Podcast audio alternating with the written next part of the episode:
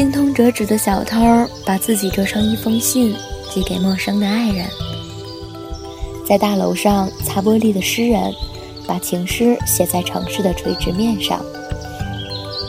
十万年后的太阳系，一个很会讲故事的小孩，用想象力摆下擂台，独自坚守一个星球。某个公寓里的女人和一本电话黄页住在一起，他的手指一到哪个电话，就能进入电话拥有者的梦。一家旅馆。有着无穷无尽的房间，打开门便能到达或城市或山野的各色风光。这里是童话小镇，我是汤喜宝。有些人不在身边，但很重要，那就每天送一个故事给他们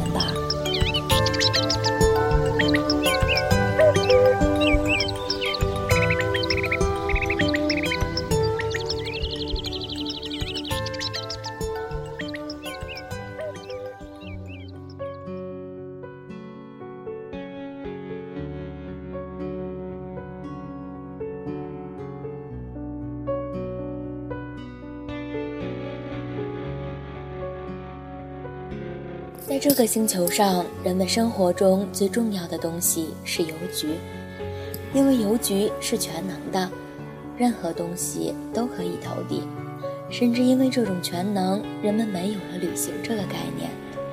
因为邮局除了可以收寄信件包裹外，还可以收寄人本身。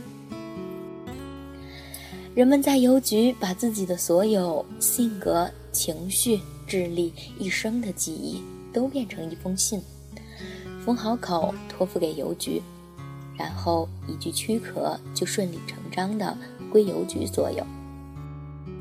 在邮件的目的地，当地邮局收到信，从仓库里搬出一具躯壳，把过去的记忆删除，把信里的所有输入进去，他就活起来，和寄件人一般无二的走出邮局大门去。当然，在这样的世界里，没有人在乎外貌怎样。邮局和所有其他地方的邮局一样，也会经常犯点小错。故事的女主人公就碰到了这么一回：未婚夫把自己邮寄给了她，邮局却遗漏了操作步骤，一具没有输入过信的躯壳就这样被女主人公带了回去。那是前一个寄件人留下的躯壳，虽然已在别处有了正身，但既然没有人把他的记忆抹去，女主人公又很美，他也就没有必要自曝身份。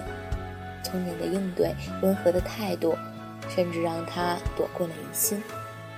就这样，和女主人公安全快乐地活了下去。